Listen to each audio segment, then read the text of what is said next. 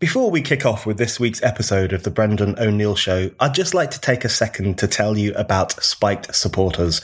Spiked Supporters is our thriving community of people who donate to Spiked.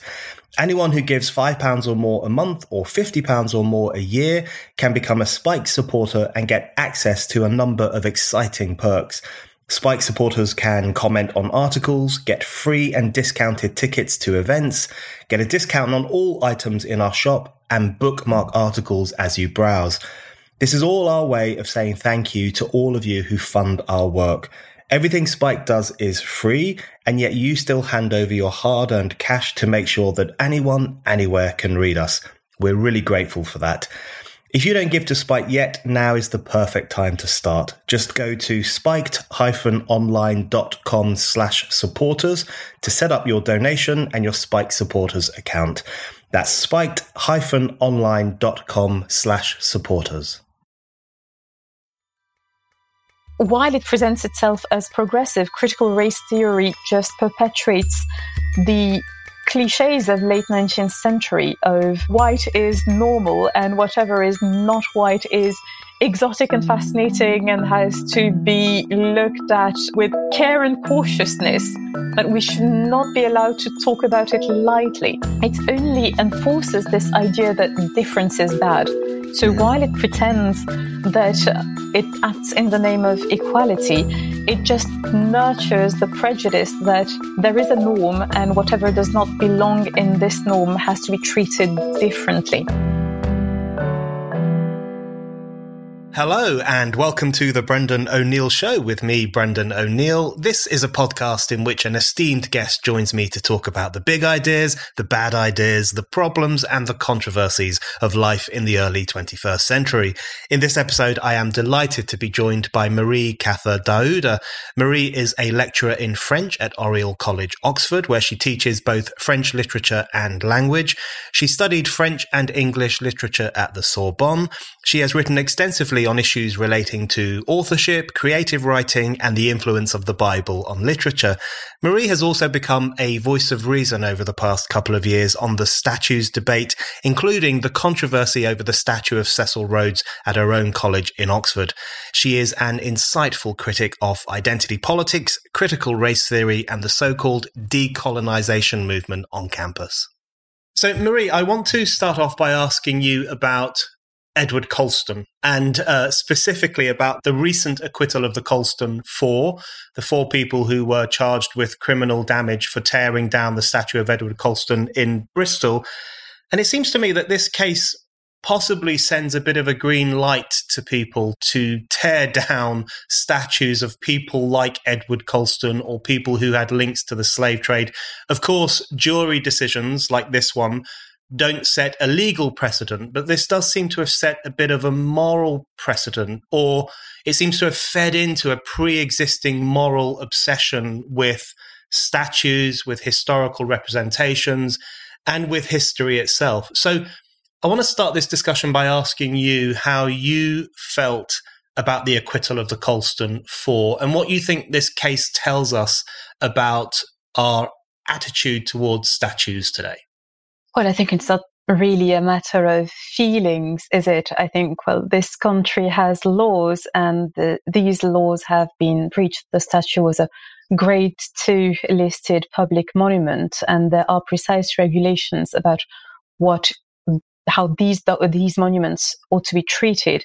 So when the Colston Four were acquitted, I was rather in- intrigued by what happened, what had been said during the trial. And one of the things that struck me was one of the uh, pressure points that was used, namely that the, the jury was asked to be on the right side of history. So all of a sudden, the trial shifted from judging four people who damaged a public monument to judging a figure of 17th century slave trade. So now this leads to looking looking a bit closer to Colston. We have now labeled him as a slave trader. His involvement with the Royal African Company would in fact be closer to what we would considered nowadays as shareholding. Mm. And even though he also had private ships that were involved in slave trading as well, um, he was far from being the only one involved in such trafficking. It was something that was not considered all right in his time as well, but the Royal African Company was a property of the king and people like the philosopher John Locke also were involved in it. So now it does happen that in Bristol, in that particular context of 2020, his statue gained visibility and the focus shifted from the material presence of this statue to what he could represent. Mm. So when the jury acquitted the Colston Four, it wasn't so much a reaction to what they did as a reaction to modern sensitivity towards something that was entirely part of uh, the British history. So, one thing that I found fascinating too about the history of Bristol as a major port that was quite capital in the economic development of England was that, well, the 11th century Bishop of Worcester, St. Wulfstan, also fought against slave trade around Bristol. But at that time, in the 11th century, we were talking about slaves that were imported from Ireland. Mm. So I guess what surprised me about the trial was that instead of calling for a deeper historical awareness, the jury got guilt tripped or guilt trapped into expressing a judgment on a statue and on a man. So it's also rather reminiscent of these posthumous trials that, well, yeah. constitute some of the gruesome parts of history. I don't think there is much dignity about it, and I'm not sure it gives credit to this country's actual enormous effort in acknowledging its responsibility in slave trading and in things that, well, would nowadays be considered as not positive in the the image of the country and the way its current citizens would feel well, they, that they belong or do not belong to it. That's a very good outline, I think. And one thing that has struck me during this whole discussion is that any attempt to historicize this discussion or to broaden it out to look at the question of why statues why certain individuals and certain representations of history have become the focal point for so much fury and so much contestation. Any attempt to do that will often lead to very knee jerk accusations. Well, you're pro Colston, you're pro slave trade, you don't really care about the crimes of history. And this kind of very naive approach that is taken to um, serious political historical discussion. And in relation to that, I wanted to ask you about the particular role you think statues play in some activists' minds these days. So, the one thing that really struck me about the Colston 4 case was the way in which one of the defense's arguments was that this statue was considered to be a hate crime. It was deeply offensive to a multicultural city, uh, in a multicultural city like Bristol. And there was all, almost this argument that it will, it would have harmed particularly black and ethnic minority people who had to walk past it on a daily basis. And it reminds me of other discussions about the Rhodes statue in Oxford, which I want to come on to as well, uh, and other statues, which are now referred to almost as environmental microaggressions. So this idea that it's a, it might just look like a piece of stone to some people, but to others, it really hurts them. It really damages them. What did you make of that argument that was put forward in the defense in this case, and which is used more broadly in other discussions too? Well, there, there is a lot to unpack in what you said. So, first, there is this question of, uh, well, the fact that we are now judging a person using very different standards. So, the Colston mm. statue is very emblematic of this Victorian era art that was supposed to commemorate benefactors. And nowadays, if anyone says, well, first, that the statue was meant to commemorate Colston generosity towards the city of Bristol, it is understood as, oh, so you mean Colston was only a good person? Yeah. And then people yeah. jump from this conclusion to the fact that his statue was celebratory of his action as a slave trader. I think we should really distinguish these different elements. So first, uh, the Victorian era was the, the benefactors era.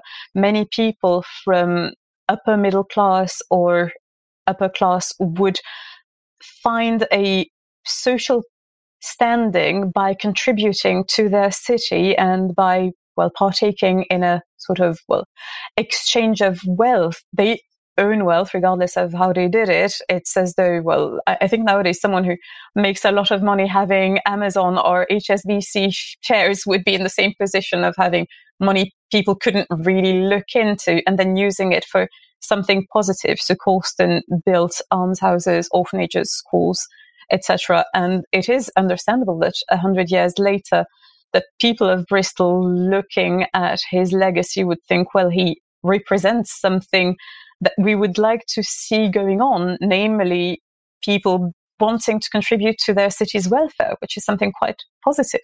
So there is that on one side. And then there is this problem of, well, how we would look at the statue nowadays and jump from, well, this is the statue of someone who made money through slave trade to this statue is an aggression that could not take any position in, well, that could not be looked at without feeling offended uh, by anyone living in modern Bristol. The problem with this assumption is that it somehow forces an emotional response where an ethical reaction would be enough. So of course people could look at the statue and think, well, Colston did some horrible things. He also did some good things and history is full of people who did very good things and very bad things. And I think none of us can stand and say, well, I've only done good things in my life.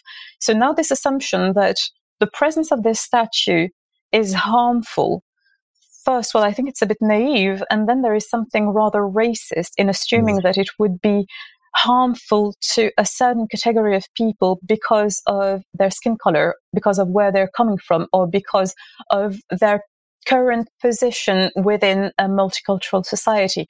So I think it's wonderful that Bristol is so multicultural, but we have to be careful about how we use this sense of multiculturalism. I was reading the uh, testimonies of the Colston Four, and one of them said that what she liked about Bristol was the fact that it was multicultural and had different restaurants and lots of food from all around the world.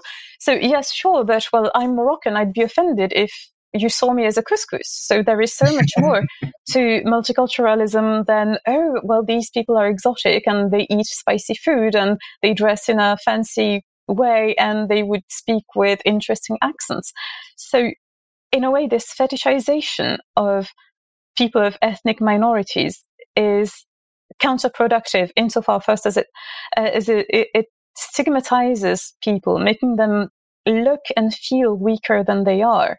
So just because you're coming from a foreign country doesn't mean that you cannot live in another country and look at its heritage with a certain form of distance. It doesn't mean that everything has to be condoned, of course, but it just means that we can move on and we can appreciate the fact that with everything that has happened, Britain is probably the, the country that has done the most in terms of racial equality, in terms of fighting slavery at an international level. So using ethnic minorities in order to create this sort of useless division between people of different skin colors or washing the white guilt off from people's well past I, am not sure it really fits this purpose of creating an actually peaceful multicultural society. I think this is achieved m- much more clearly when we can look at this difficult heritage, walk around it, discuss the, sta- the statues' artistic value, discuss what these or other people did what it actually meant in a specific historical context. And then, well, if people are unhappy about it, they can definitely criticize it, write about it, take whatever legal actions, but not attack public monuments in such a way because it's it's just not what cohabitating means. I also couldn't help but notice the the racial dynamic in the Colston 4 case. So what we had here, I don't want to pick on the four people themselves, but what we had in the Colston 4 were four white people who's and one of their core arguments or one of the core arguments of their defense team was that part of the reason they tore down this statue is because they presumed it was uh, a hate crime against people of ethnic minority backgrounds, that it would cause them harm, cause them damage, as you've just described there, that kind of rather uh, racially paternalistic idea that certain people need to be protected from historical representations. And without getting into those four individuals themselves, but the broader argument there, which is a worryingly common one these days, this notion that it falls upon largely privileged, very often white activists to create the conditions in which ethnic minority people feel more comfortable, feel more safe, feel happier in their surroundings and in their community. What do you think that aspect of the Colston case tells us about contemporary anti racism and the possibility that it's lost its way a little bit? Well, I think it raises a very interesting uh, set of questions. First, with the vocabulary that is used. I'm sure you're familiar with the term ally. So, mm.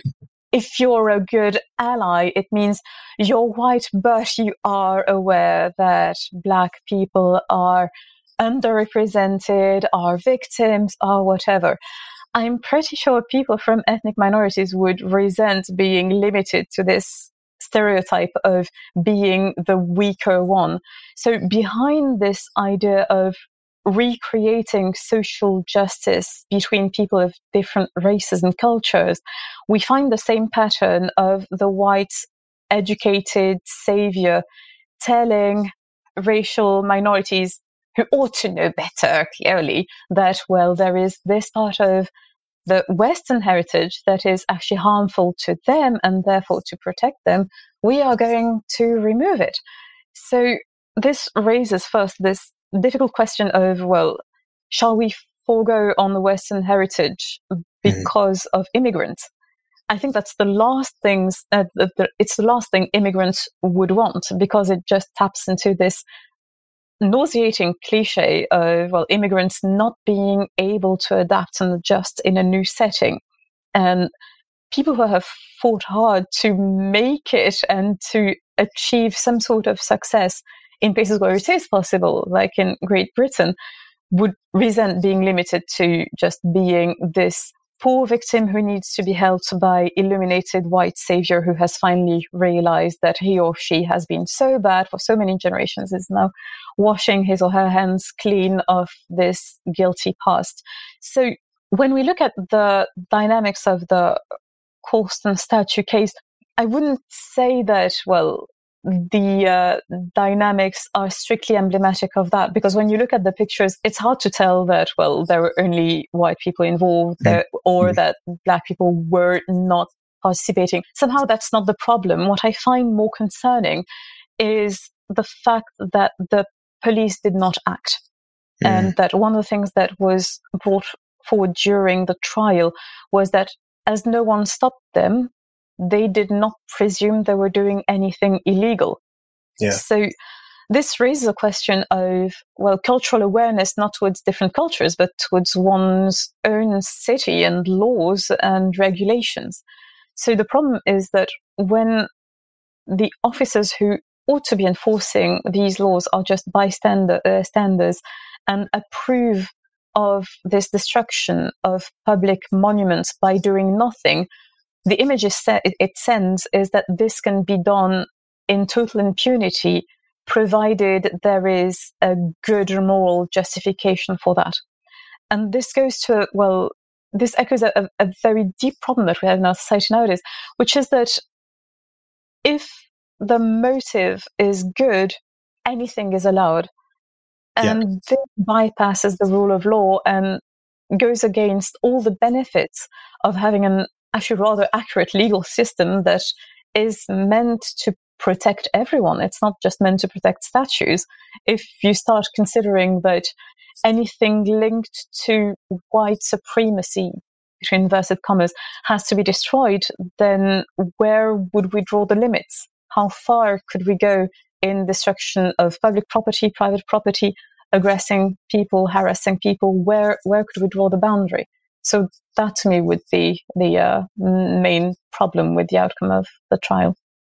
I want to ask you a few more questions about the new forms of anti-racism and white saviorism in a moment. But first, just to stick with the statues thing for a little bit longer, um, I want to ask you about the experience of the Rhodes Must Fall campaign uh, around your college in Oxford, or Oriel College, and um, a long-standing campaign to remove the statue of Cecil Rhodes, former colonialist, and so on.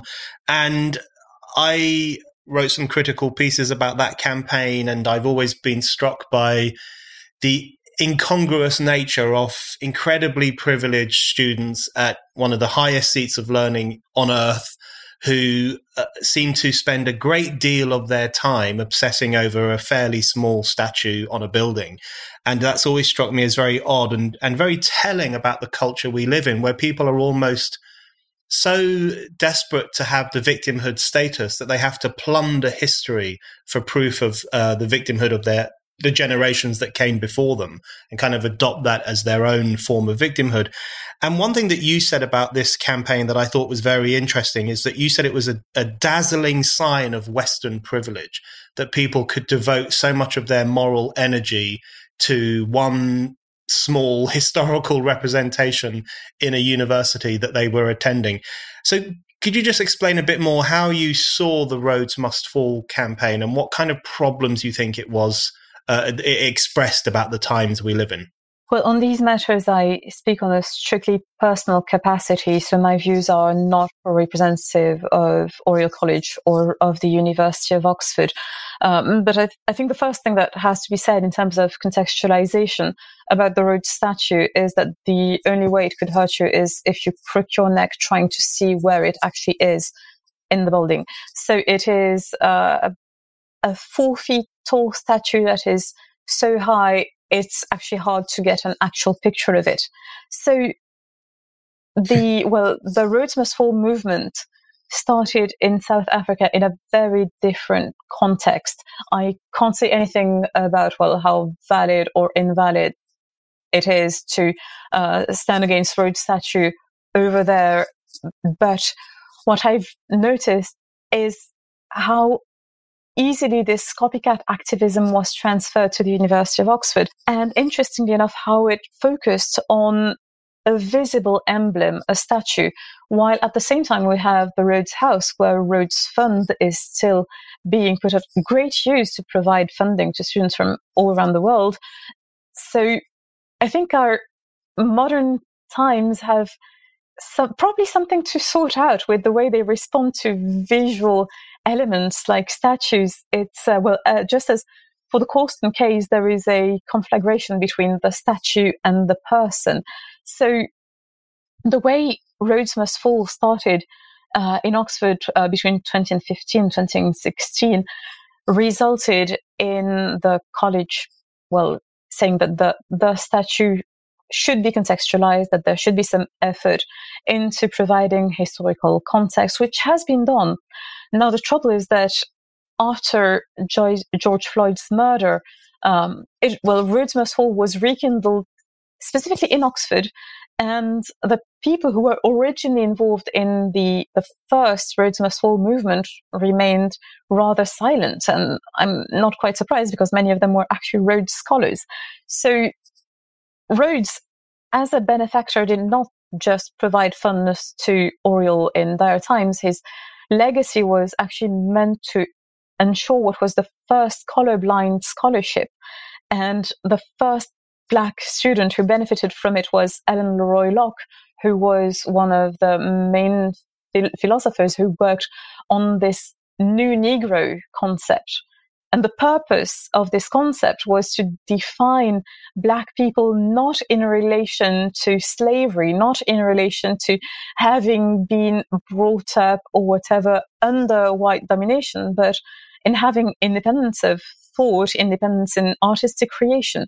So we're going quite backwards in comparison with what happened in the early 20th century when black students started affirming an identity that was meant to separate them from this victimhood that mm-hmm. people are now using as the only sign of validity that they could have.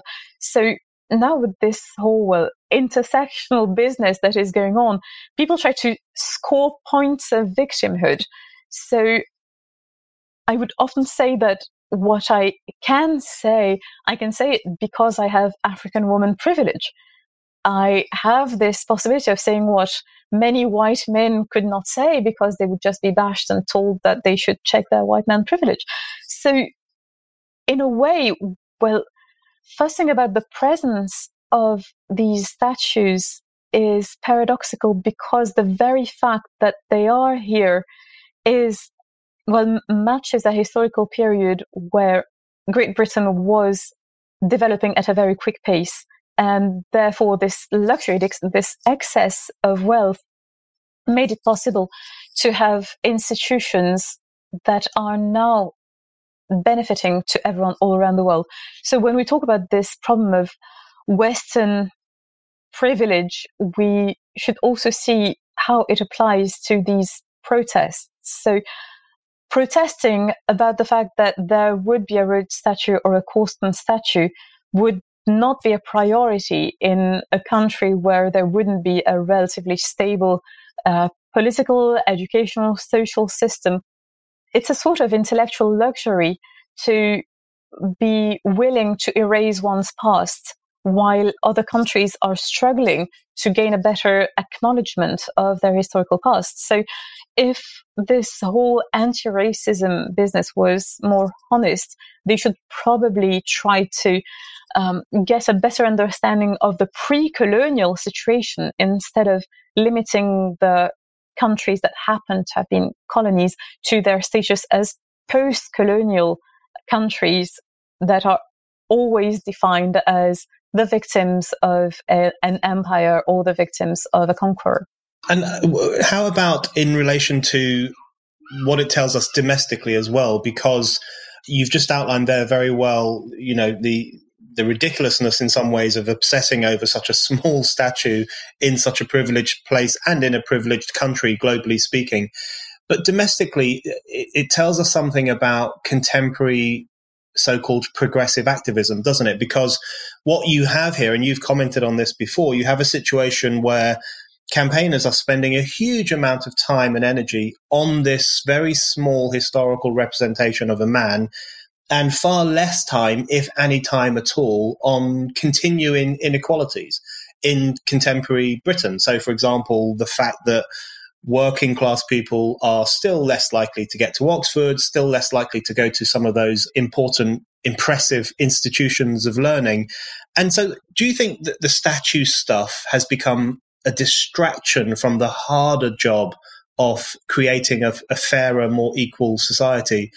Or is it simply that this is the form that politics so-called progressive politics takes now. It's very shallow, it's quite showy, it's about boosting one's sense of self rather than transforming society. How do you explain that disconnect between the, the fact that we still live in a society that has inequalities that ought to be discussed and tackled, and the fact that supposed warriors for a fairer future are obsessing over a small statue at Oriel College in Oxford? Yes, indeed. So, as as you said, the well, taking care of the troubles that the working class is facing at the moment should be a much higher priority. When we look at the Sewell report, for instance, it's clear that the ethnic minorities are actually doing well education wise because most of the time they would come from families that value education and who still believe, uh, whether it is right or wrong, that an education can get you anywhere. And what I do believe in is that effort can lead anyone anywhere, regardless of, well, whatever labels one could put over any situation. So it is much harder for a working class boy to get into higher education because the mentality in the background would not be the right one. Because the, there is this sort of defeatist mentality that no, you, you are not going to make it. So instead of tackling this problem and offering more opportunities, this discourse of you're not going to make it is now extended and racialized. So on the fact that this is now the form that political activism takes, yes, indeed, I, I think we have a real problem of social media political activism, that people would care more about a flamboyant gesture like toppling a statue than creating a scholarship or founding a school that would provide a decent education from the early years to, uh, to, to secondary education. These are projects that take time, that take a lot of energy. It's a sort of, well, I, I, think to see the output of founding a school, you would need to wait 15, 20 years to have it running properly. So toppling a statue is just a more convenient way because you can just do something uh, noisy and loud and have views on Twitter, TikTok, or whatever. And all of a sudden you are seen and you are a hero. So people would say that once they gain this visibility, they would make something of it. I really doubt it because there is, well, I, would say it's not the same category of people who would uh, spend their time doing click activism or uh, yelling at statues and people who actually get their hands dirty working with children in need or providing help to families who are actually trying to make the best of whatever they can to get better and offer a better future for, for their children. Okay, I want to dig down a little bit more into the contemporary discussions about race and identity. And you mentioned your African woman privilege. And of course, we live in a society where increasingly people are defined by particular identities rather than by their sense of citizenship or their sense of belonging to a community or their sense of belonging to a to a country. And I want to the first thing I want to ask in, in relation to this issue is about the idea of institutional racism. So one of the things, so it's a kind of nice segue from the statute discussion to the racism discussion, because one of the things that is said about Oxford, for example, and I know you're speaking in a personal capacity here, but one of the things that's said about Oxford in following the Rhodes controversy is that it is an institutionally racist university. You mentioned the Sewell report, the report produced by Tony Sewell for the government, which called into question some of the hysterical claims about Britain being an institutionally racist country, which is a term we hear uh, all the time from uh, progressive activists. How do you see that term institutional racism? This notion that it's racism is institutionalized and embedded in virtually every important institution in this country. How do you understand that that that idea?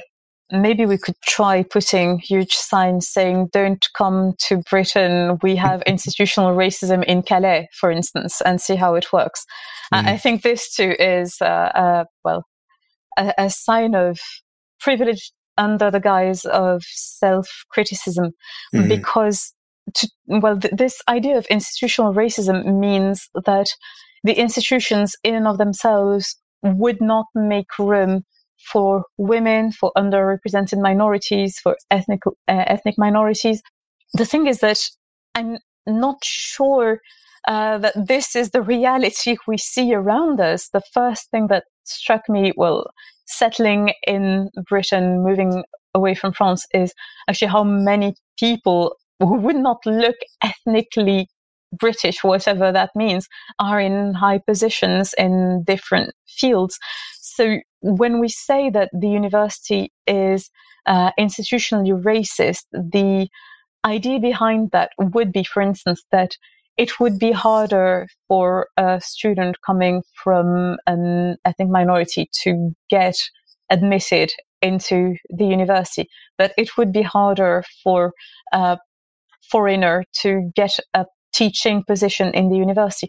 This is absolutely not the case when, when you see how things go day by day in, in the university. And this is not due to the uh, whole anti-racist claims that many departments will feel the urge to put stating that we are an anti-racist community or we are committed to fighting racism.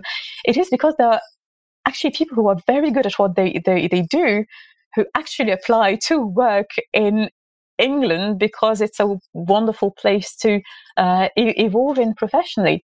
And having this narrative that no, you won't make it because you're a member of a minority mm. is creating much more damage than help because well obviously in in the early 2000s before the 2008 crisis the narrative was you can get anywhere if you put in the effort, regardless of who you are, where you come from. Just try your best, do your best, and things will happen.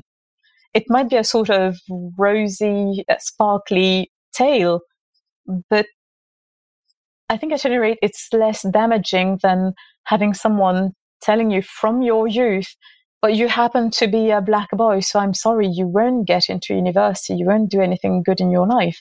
So there is that, and there is also the lack of awareness of the economic realities behind this. So now we are focusing on racial privilege, for instance, but this prejudice that if you're a bit brown, it means you're poor is just plainly insulting because, well, uh, I'd say, well, students from ethnic minorities in different universities across Great Britain have a very different economic background and come from very different experiences. So you would have the uh, Kenyan multimillionaire uh, heiress landing her degree in Oxford, and yes, that's perfectly fine.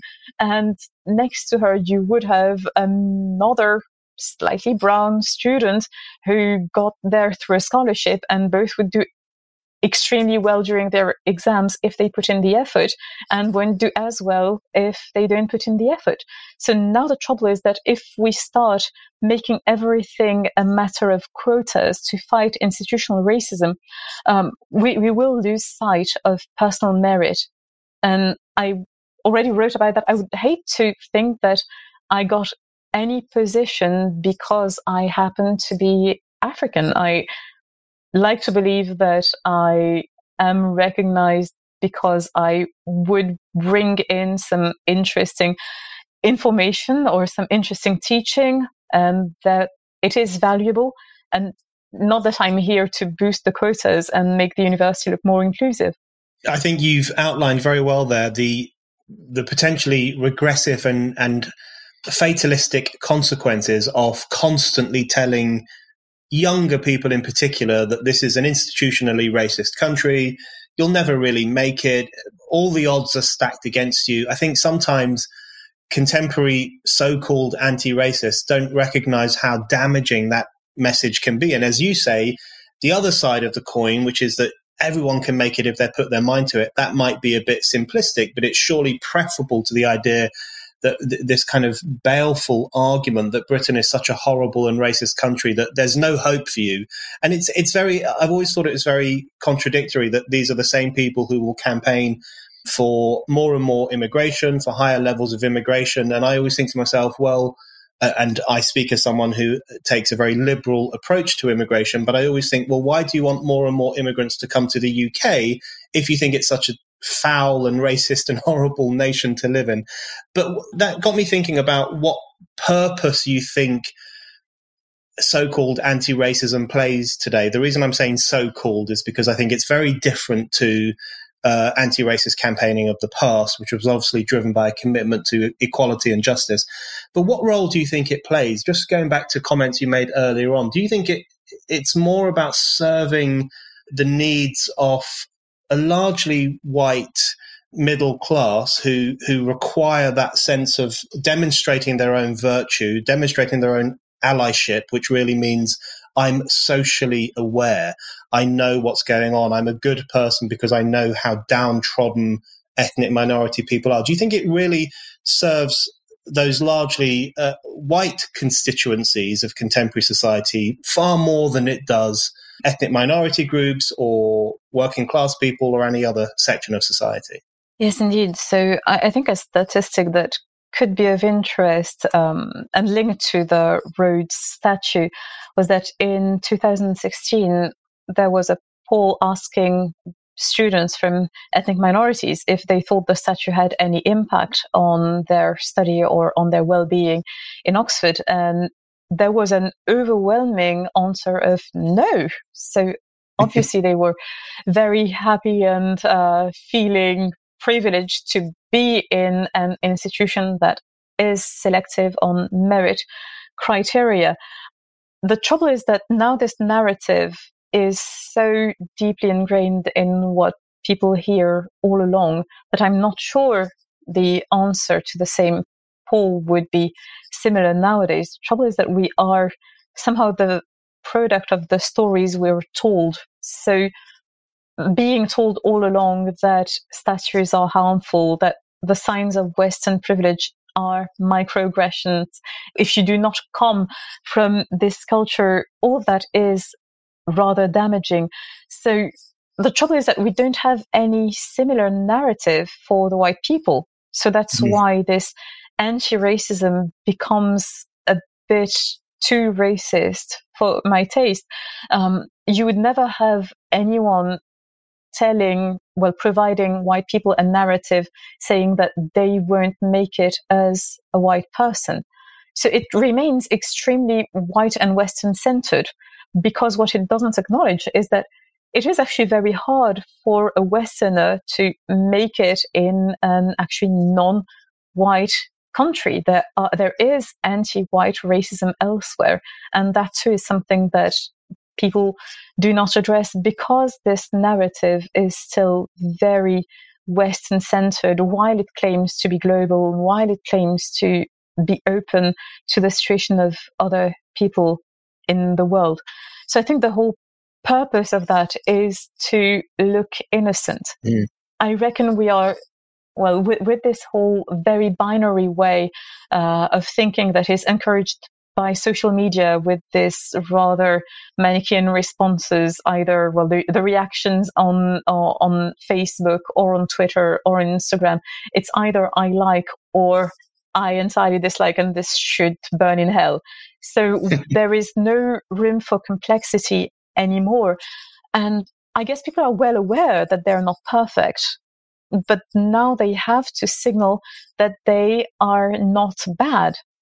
Yeah. So having to wear a rainbow ribbon to show that one is not against homosexual people, I, I find it extremely offensive because yes, as a starting point, we should not be homophobic.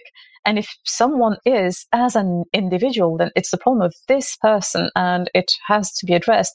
And if this person acts in a homophobic way or in a racist way or whatever, this person has to be corrected. But making everyone presumably guilty and forcing everyone to disclose a sign of innocence, I think, in a way, is more a way, a way of answering the lack of subtleness in thinking that has been happening over the last decade, and that we just need to go back to a more nuanced form of discourse. Okay, speaking of a lack of subtlety in thinking and and uh, the need for more complexity, I want to ask you about something that is, I think, very unnuanced, which is critical race theory and the notion, well, there are lots of discussions over what critical race theory really is. And in the US in particular, where some parents groups are starting to push back against critical race theory ideas in schools, they're often told, well, you don't understand what critical race theory is. It's more complicated than that. And you haven't been to university. How could you possibly know? And there's a rather uh, patrician pushback against their criticisms.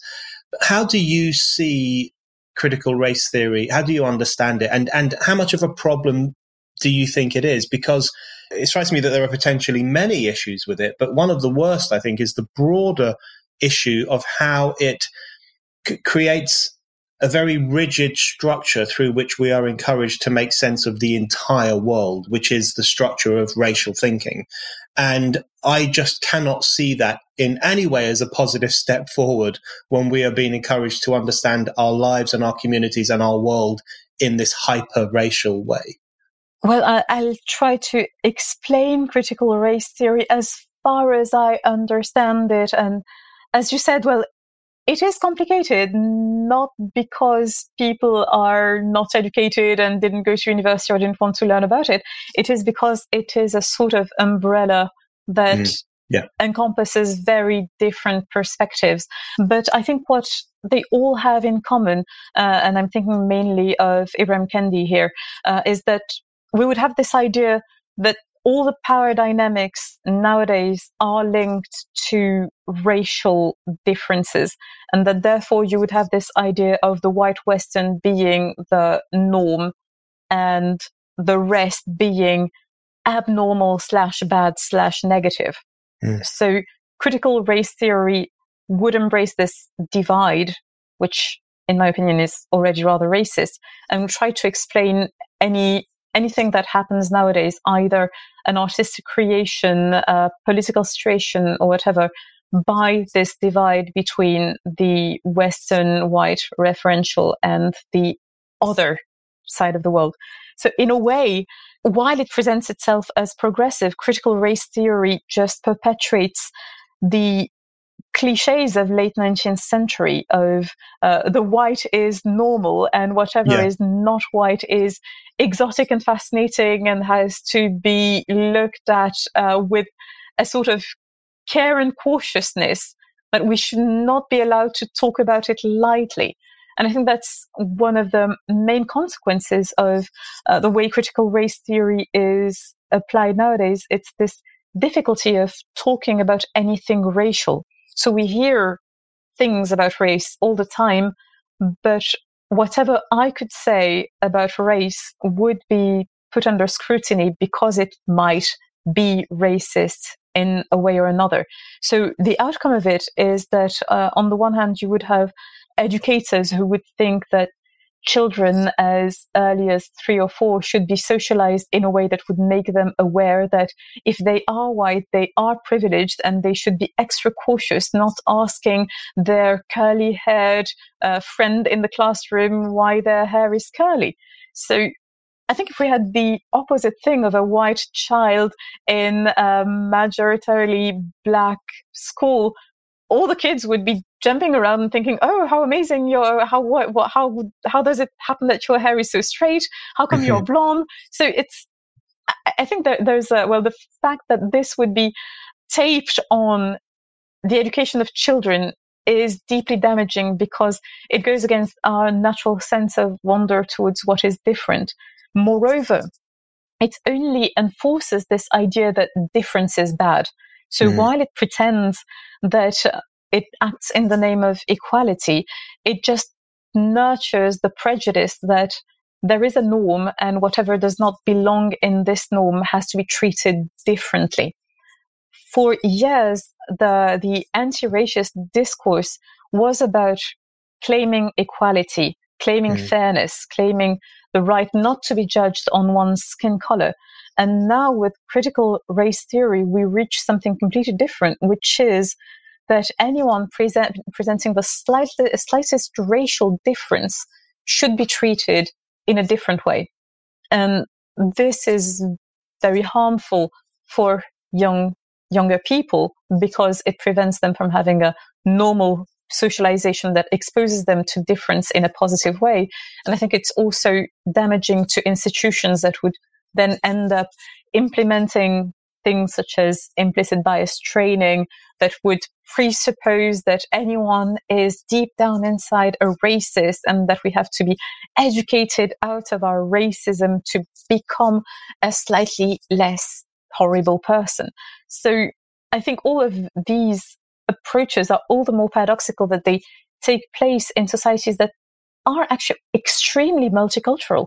You would mm. never have um, a school program asking, um, let's say, North African kids to be more tolerant towards their French, Spanish, or Italian friends who have just landed because it is so hard to be a foreigner or a newcomer.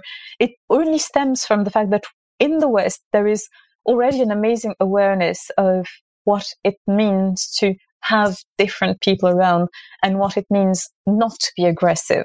So instead of developing all of this in a way that would lead people to feel guilty or to feel bad about themselves, um, well, why wouldn't we just celebrate the fact that Europe and the United States have achieved so much over the last century in terms of overcoming their own prejudice, in, in terms of accepting people with completely different religions, cultures, languages, and all that in a way that no other place in the world has.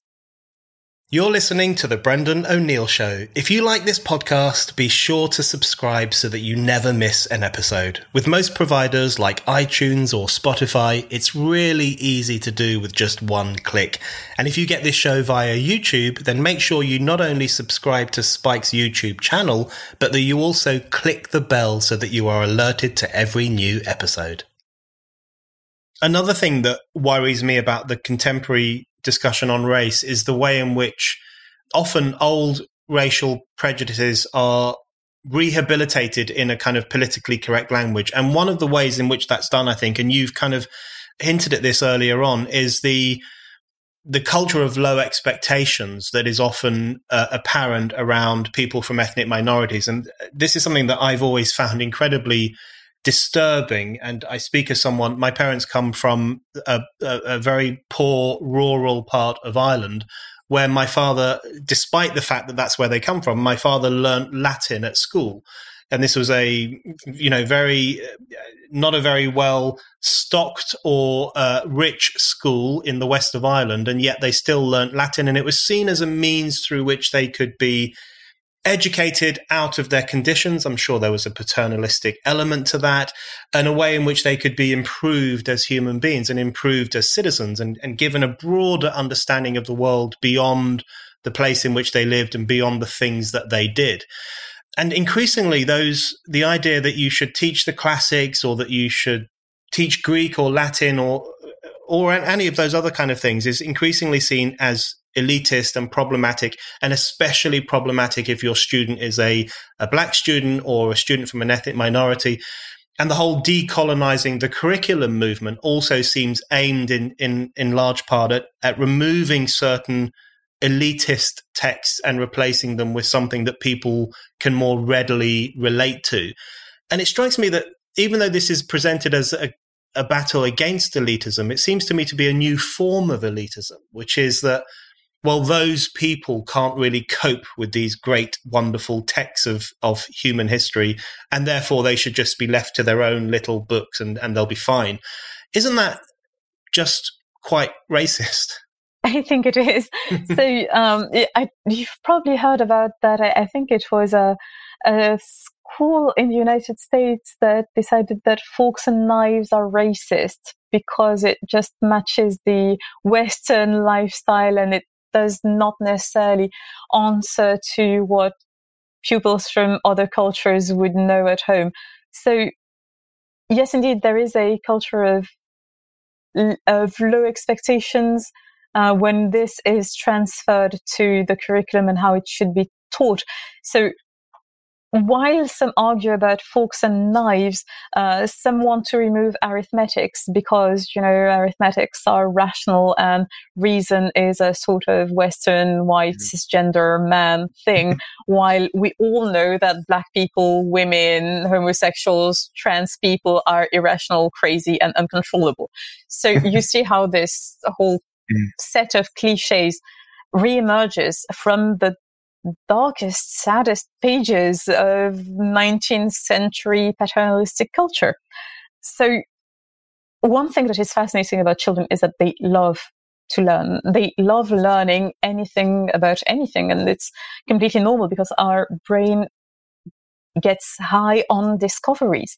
And whether a child is presented with a tale from mythology or a documentary about whatever thing happening at the other, end of the world, the child will want to learn and to discover that and to learn more about it. So deciding that there are things that children should not learn because it would give them an unfair privilege is actually insulting to their reason. It just means that, well, if you happen to be a black child, no, the Latin declensions are too much for your poor black little brain, and you should just sit down and play with cubes or whatever until you discover Latin on your own, if you ever do. So, the positive point about teaching classics is that, in a way, it is not that common anymore to have a family with a very high classical education background.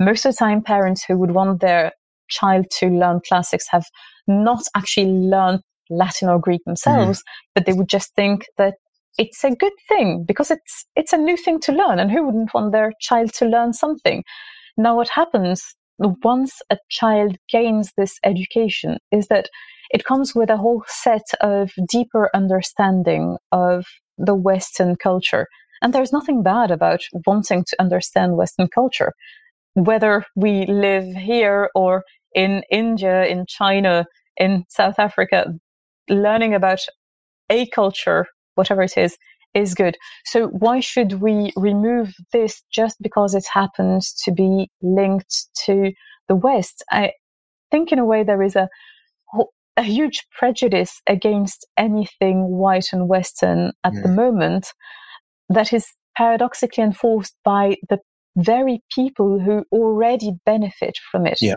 Yeah. So for instance, well when when I see classics teachers thinking that was saying that classics are not necess- necessary and that it should be all right to remove it altogether from the curriculum, I, I find it rather sad because at the same time, you would have teenagers who suddenly discover that they love mythology, who suddenly discover that they love ancient Athens, ancient Rome, and want to learn more about it. So these kids now turn to online teaching to mm. learn Greek and Latin, which in a way is amazing. But why wouldn't we offer the same opportunity for children from different backgrounds to access it? Because the trouble is that if we only rely on individual curiosity, we end up creating much more difference and much more inequality than by providing it uh, in a in a fair way from the beginning. And just because a child's parents have not taken classics, doesn't mean that this child wouldn't like it. I remember when I was studying in France, uh, one of my classmates was well she, she was the best in latin and she came from indian background her parents had immigrated in france when she was a child and they saw learning latin as the best social lift for their children, learning something about the country where they were settling to them was the best way for their children to actually belong. Just knowing the origins, the history of the place and what happened before and why most of the French words would have Latin roots, etc. It's fascinating in and of itself. And it's also extremely practical. I, when, when I landed in Oxford, I had a, well, very bad French accent. My grammar was even worse than it is right now. But the first conversations I had with colleagues were about Aristotle and Plato because that's what we had in common across mm. different disciplines. I, I teach French, but I could talk about that with a law professor or with someone who studies political theory or with someone who teaches science. We all had that background in common. And it was the first way for me to click in and to belong here. And why why would we deprive anyone from a way to belong? I think that's a very important point about how it is often those sections of society that still benefit from the classics and from access to the greatest art and literature who will be at least complicit in the idea and the argument that those things are not appropriate for poorer sections of society, ethnic minorities, and others. So uh, uh, it, I find it incredibly frustrating that often those who went to private school and who who still take their kids to a museum on a on a Saturday afternoon and who will still go to the opera once a month are very often the people who who uh, implicitly or explicitly push the argument that the right thing to do by ethnic minority people these days is to give them things that they can find accessible. And I just think that's such a betrayal of the great humanist traditions and the right of all members of society to have access to those traditions. So my final question for you, Marie, is on, on that issue itself. One of my favorite thinkers is uh, C.L.R. James, and who he famously said that he was a an implacable opponent of European colonialism, but an unwavering admirer of the gains of Western civilization and the wonders of Western civilization. And you've mentioned already that being against the West and being critical of the West and thinking that the West is just singularly bad is, is quite on trend at the moment. And I wonder, just to f- finish, how do you think we can explain to people the difference between the fact that Western countries did questionable and bad things in the past. No one would deny that, I'm sure. But just to distinguish between that and the fact that there are wonders in, in the Western canon, the Western traditions, uh, the Western Enlightenment, and other enlightenments around the world too, that it's really important that we hold on to and that we communicate to the next generation. Well, I guess the most important thing you said is things that have to be communicated to the next generation. A definition of culture that I really like is from the French philosopher Rémi Brague. So he defines culture as the set of norms that ensure the continuity of a said society. So these cultural norms, I know everyone hates the word norms at the moment, but appreciating something, thinking that something is valuable, makes us able to understand it somehow. So it it's not necessarily the other way around. So uh, the way that we judge the Western civilization nowadays is rather unfair because, well, as you said, it did bring a lot to the world. If you compare it, let's say, to other fallen empires, I think we owe globally a lot more to the French and the British Empire than to the Ottoman Empire or to the different empires that have um, ruled over North Africa. Not to say that empires are good or that whatever they did was good, but that a civilization that has some sort of political stability will also have the time to develop art and culture in a way that others would not. So as a result, it gives a set of beautiful things that anyone can learn to appreciate. What I find uh, fascinating is that not to say that other cultures are well don't have a very valid, very interesting set of cultural characters, etc. It's just that here we're living in Great Britain at the time we do. There is nothing bad in being able to quote Shakespeare or to make jokes about Byron or whatever. It just helps us belong together by having shared references. These are extremely important, not only talking between us, but also for the connection from one generation to the other. Classics are what helps us help us talk to our grandparents and it might be what help us communicate to our grandchildren as well. So it might look boring, tedious, dusty, whatever. There comes a time in life when we realize that we speak through a set of references and that if we destroy all of this, we destroy our ab- ability to share the space we live in together. Marie, thank you very much indeed. Well, thank you for having me.